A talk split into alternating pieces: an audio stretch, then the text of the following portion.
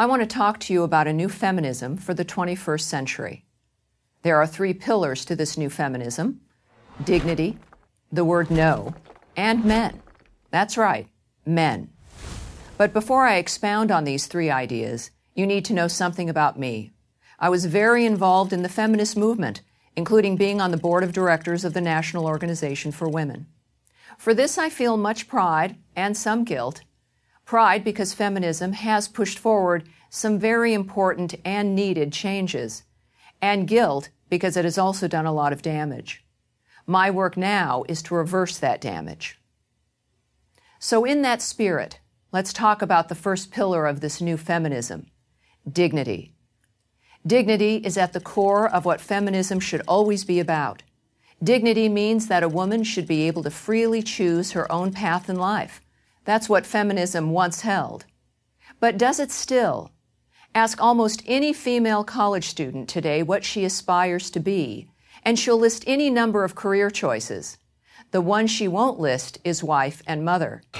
In fact, any time someone has the temerity to suggest that a woman might want to look for a husband while in college, as a very successful Princeton grad recently did in a letter to the school's newspaper, feminists go nuts. A new feminism will value and respect all responsible choices. And while we're talking about dignity, I can't think of anything less dignified for women than the feminist belief that in the sexual arena, women are like and therefore ought to act like men. Is this what the truly liberated woman wants? To have casual sex and think nothing of it like men do? That's what feminism aspires to? Sad to say, the answer has too often been yes. So let's add this up.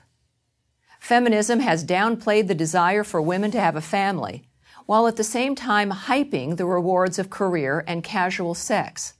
Not exactly a recipe for success or happiness. The second pillar of a new feminism is the word no. It's very much tied in with the first pillar. Throughout history, women have made great use of the word no. No. Of course, many times women said yes when they should have said no, and that's the basis of more than a few classic stories and novels. But this was the exception, not the rule. There is great power in that word no, and women, for the most part, knew how to wield that power. But in the last few decades, they've lost it. And the consequences have been catastrophic. Women who fought not to be treated as sex objects have become more objectified than ever. You see it everywhere in music videos, on billboards, in the hookup culture on campuses. And now we have the tawdry spectacle of teenage girls sexually pursuing teenage boys the way boys pursued girls. How did this happen?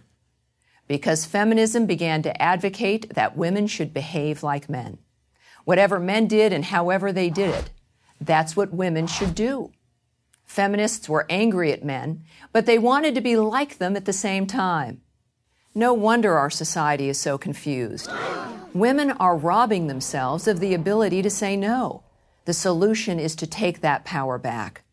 This is especially true for young women. No. Saying no means I will not be defined by anyone else, not by feminists, and not by men's sexual desires. That is female power. This is a good segue to my third pillar of a new feminism men. It is easy for feminists to forget this, but it was men who gave up their monopoly on political power and gave women the right to vote. Men who invented birth control, the refrigerator, the washing machine, and so many other devices that liberated women. And men are different from women. Academics like to speculate that men and women are basically the same, that they're only socialized differently. But as George Orwell famously noted, that's an idea that only an intellectual would be foolish enough to believe. Moreover, the sexes need each other. For example, women civilize men. It's what we're supposed to do. But in order to accomplish this critical task, we must preserve our dignity, not be afraid to use the word no, and see men as partners, not as competitors, let alone oppressors. That's the way to a new feminism and the way to a better world for both sexes. I'm Tammy Bruce for Prager University. Join Prager University, subscribe to our YouTube channel, and sign up for free at prageru.com.